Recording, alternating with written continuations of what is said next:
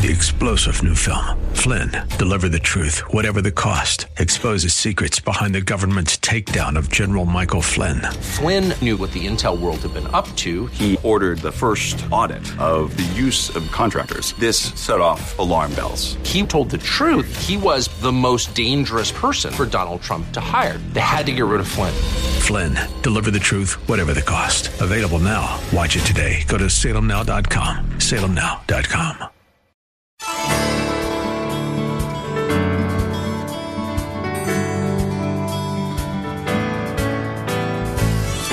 Hello again and welcome as we lift up Jesus with Pastor Dudley Rutherford.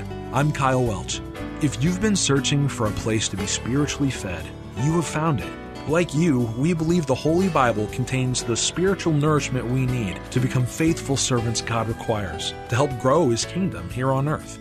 This program is part of an outreach ministry from Shepherd Church, located in Los Angeles, California. Our teaching pastor is Dudley Rutherford, and we join him right now with today's message. So, again, today we're in this series, and today I want to talk to you about kingdom disciples. Kingdom disciples. So, take your Bibles and turn to 1 Thessalonians chapter 4.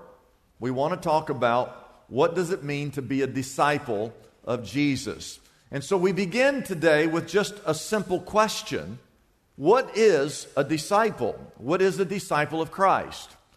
Now, obviously, we've had, if you've been in church very long, you know, this is something that you're aware of, uh, that phrase. Most people would answer that question with this answer someone who follows Christ. Someone who follows Christ.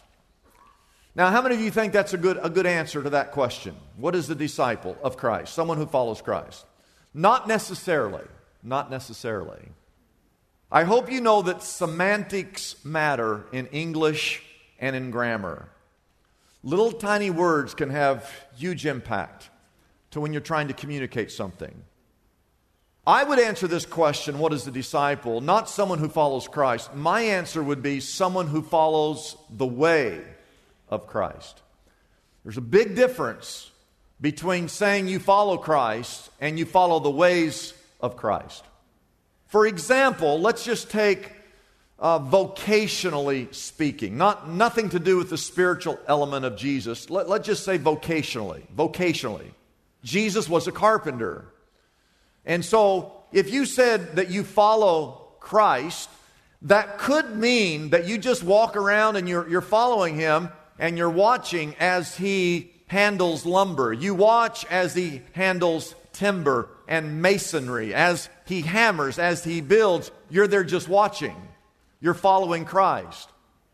But it's another thing if you are an apprentice, if you're an understudy of Christ, and you're actually watching him build because you yourself want to be a builder. You yourself want to be a carpenter. And so uh, that, that means that you're, yes, you're following, but you're watching and learning so that you might replicate what he does and replicate what he teaches. To be clear, a true disciple is not someone who simply follows Christ. A true disciple is someone who actually becomes like Christ. Now, this series is the kingdom of God. Jesus is the king in this kingdom. We are called to be his disciples, his followers. But that doesn't mean that we just look like him or that we look to him or that we look with him. No.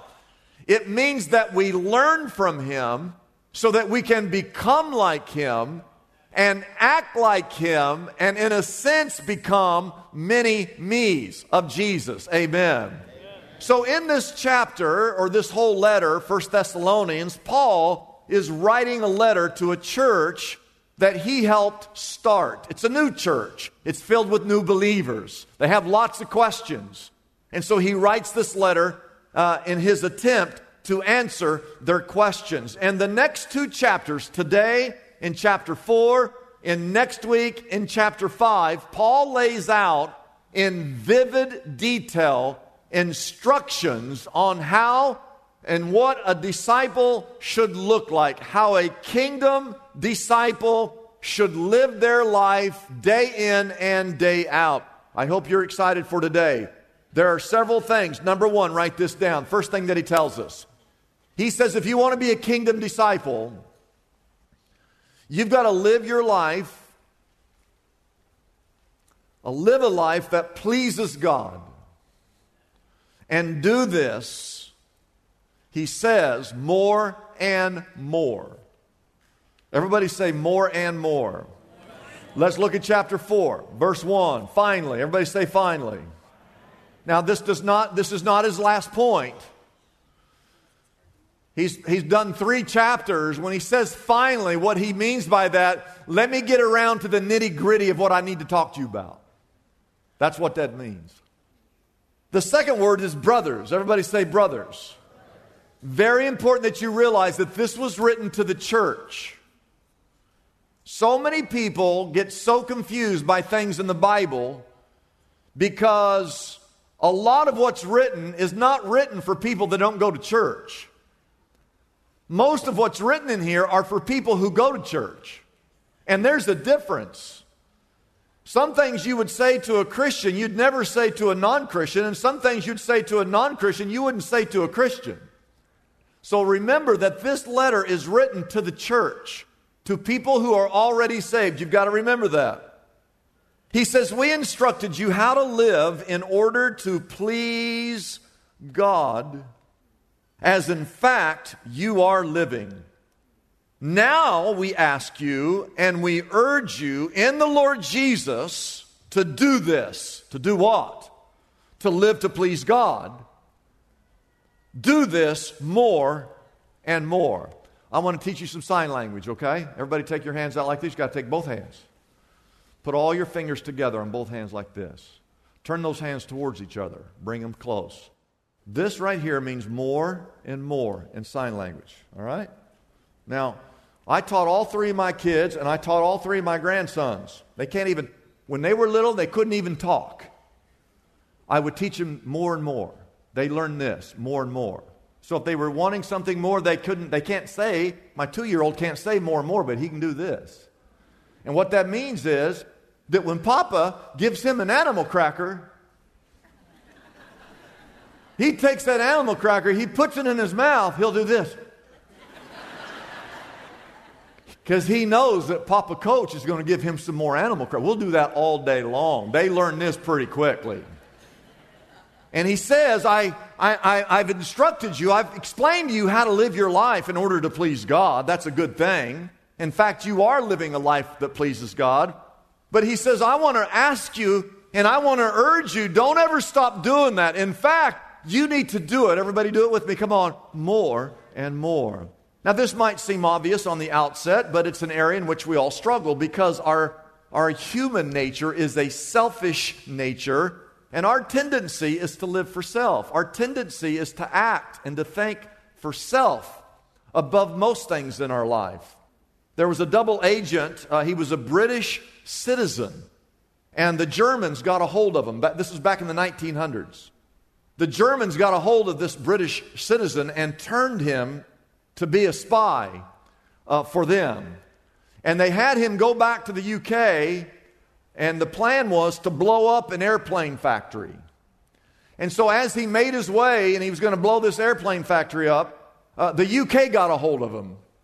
And they flipped him to become a spy against Germany.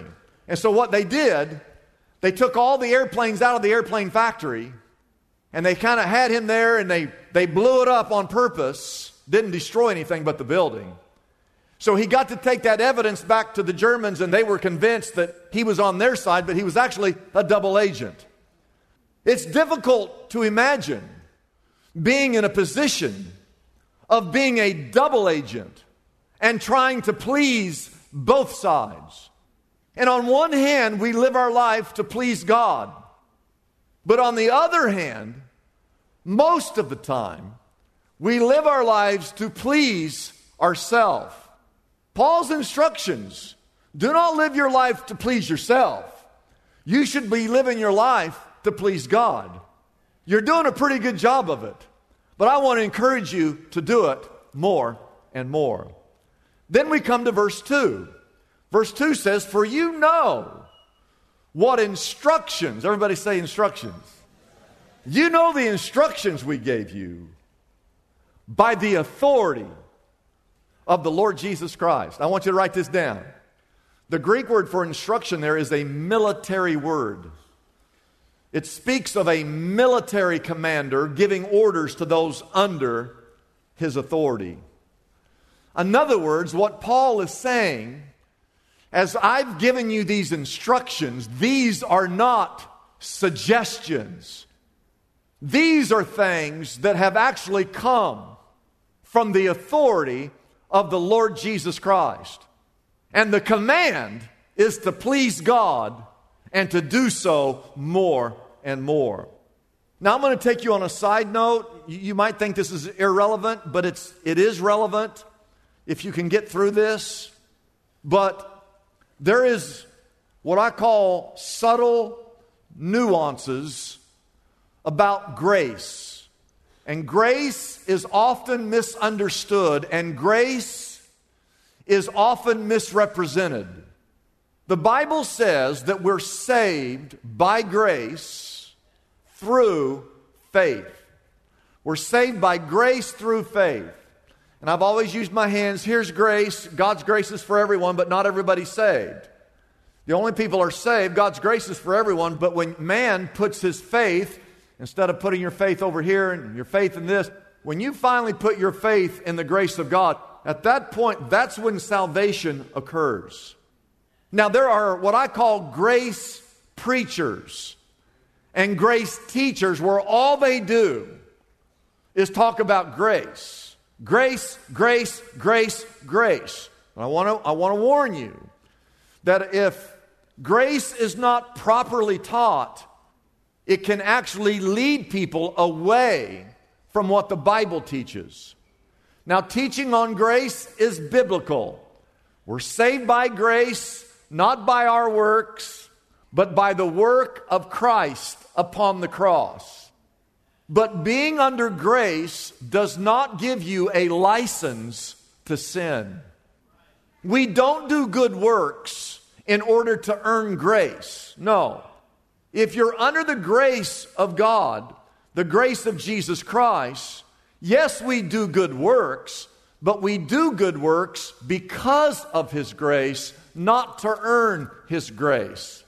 And there are grace preachers and I've heard them say this because I've listened to them.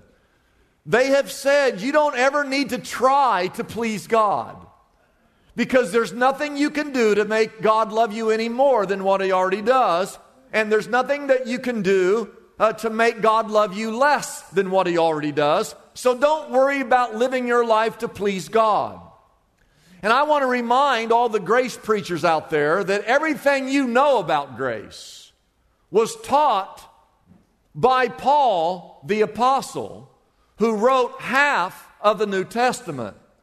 Paul has a PhD in grace, and Paul will give you a PhD in grace if you'll study his writings. Paul wrote the book of Romans, and the entire book of Romans, the gist of it is we're not saved by works, we're saved by the grace of Almighty God. But the number one teacher of grace in all of Scripture Paul the Apostle, is also the one who wrote this verse in 1 Thessalonians chapter 4, where he says, You still need to get up every day of your life, and before you hit the alarm clock, you got to make a decision that this day, this entire day, my life and my actions, everything I do and everything I say will be said and done to the glory of God and to please God and to bring Him what He deserves and to do so more and more. I want you to write this down. It's an easy litmus test for anything you're questioning in your life.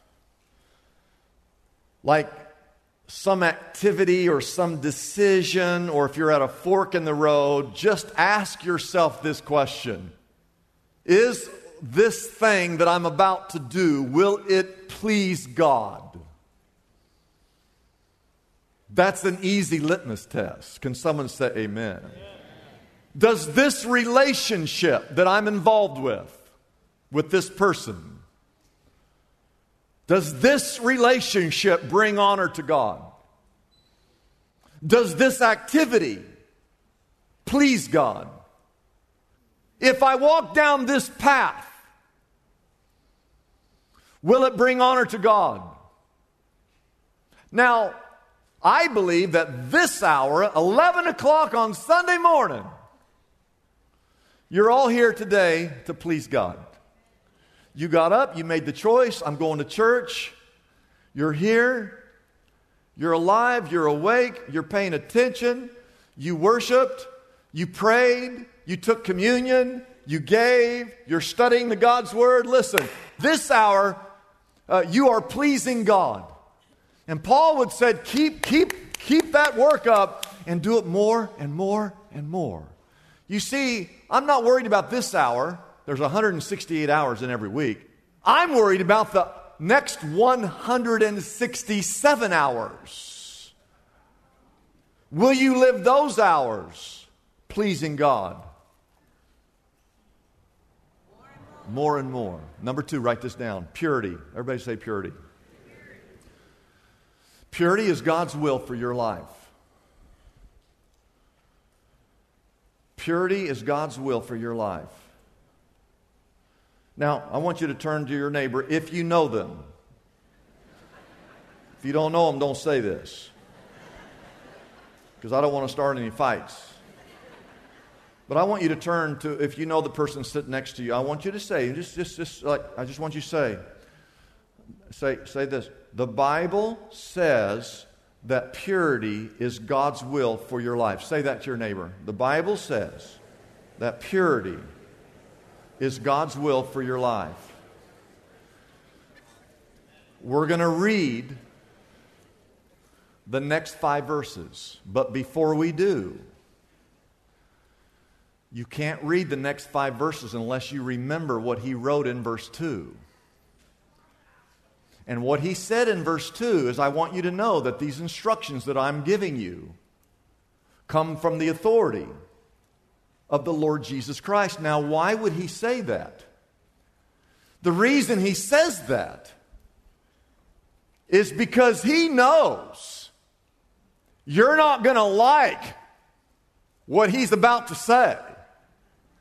And what he's saying is, don't get upset with me what I'm saying here now comes from the authority of the Lord Jesus Christ Himself. So as I read through this, if there's anything in here you don't like, now last night, people got up and walked out of church because if you say anything to someone that they disagree with, they're going to get up and walk out. That's their protest, right? And that's fine. That's fine. But I want you to hear me out. These are not my words. And these really aren't even the words of Paul. They come from the authority of the Lord Jesus Christ Himself.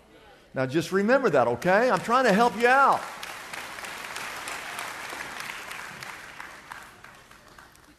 Verse 3. It is God's will. Everybody say God's will. So, so get this. It's God's will that you should be sanctified you say, What in the world is that? That you should avoid.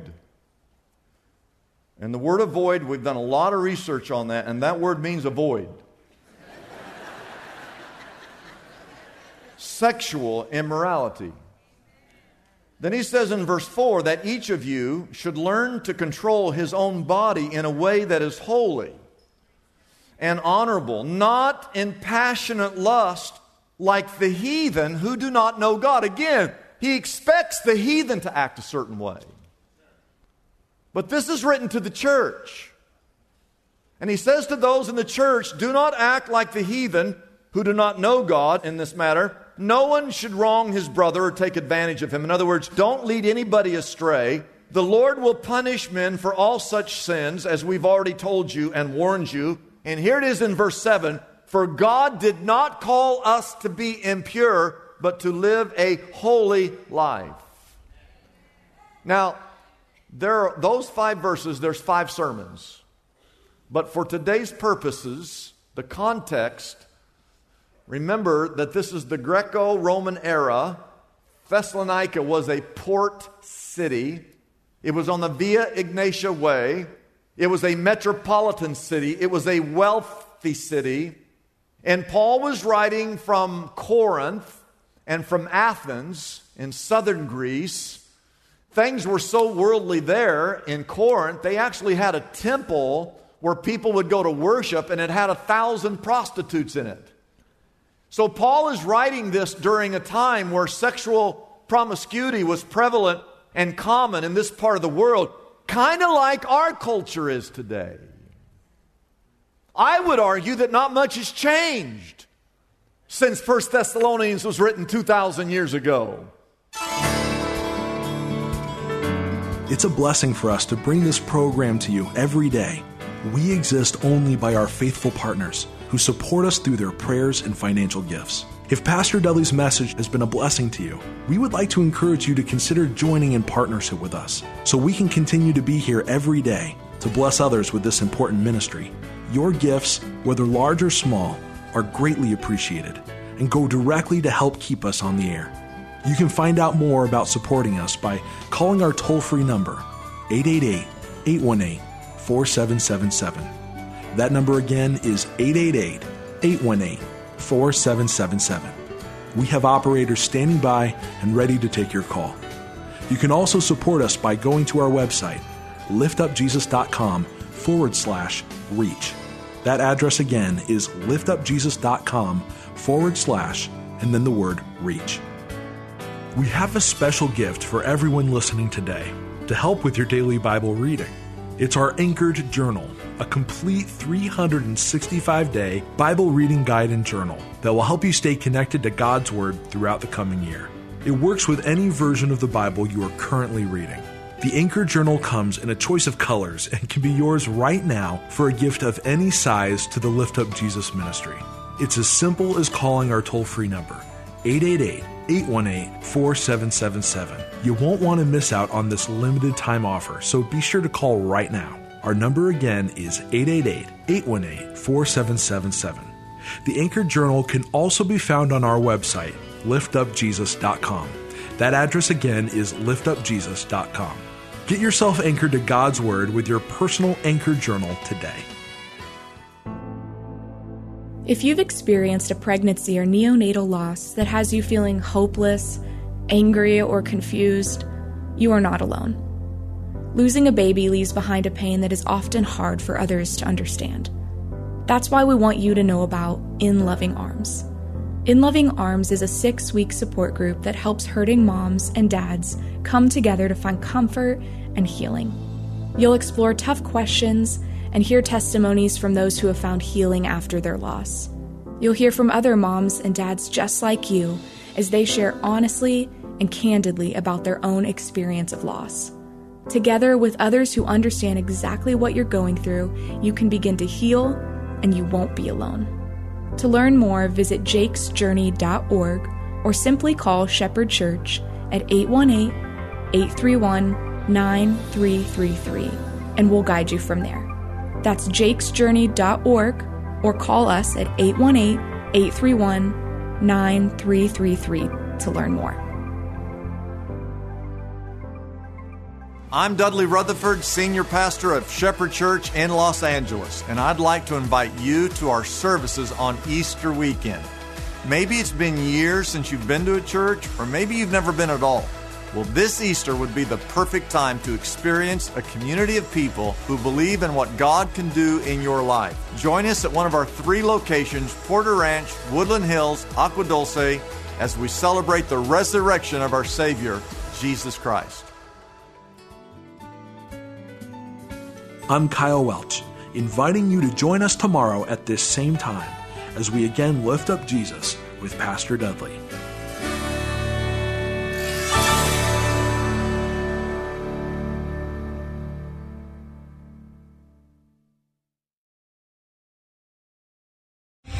Three star general Michael J. Flynn, head of the Pentagon Intelligence Agency, knew all the government's dirty secrets. He was one of the most respected generals in the military. Flynn knew what the intel world had been up to, he understood its funding. He ordered the first audit of the use of contractors. This set off alarm bells. The explosive new documentary, Flynn, Deliver the Truth, Whatever the Cost, uncovers the facts behind this scandal. Flynn told the truth. He was the most dangerous person for Donald Trump to hire. I find out the worst enemy that I'm going to face in my life is right here in America. They took my assessment and they wanted me to change it. And I was like, I'm not changing it. They had to get rid of Flynn. With in depth interviews, archival footage, and never before seen personal records of the man behind the headlines. I just felt like I was drowning. Flynn, deliver the truth, whatever the cost. Available now. Watch it today. Go to salemnow.com. Salemnow.com.